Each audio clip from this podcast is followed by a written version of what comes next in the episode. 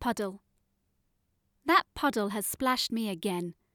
It is a puddle that is unconnected to rain. It is on my way to work, and I pass it every day. At least once a week I am wet, it just happens that way. That malicious pool of greasy water just does not act as I perceive it ought to. Eventually I recognise this is something strange. It is both annoying and repetitive. Surely I am deranged. Is it planning to trap me, splash me? Or to force me to skirt round it with glee?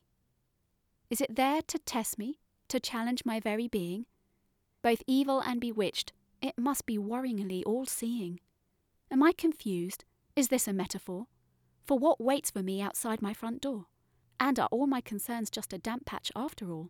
Is the reality, actually, that this puddle is really quite small?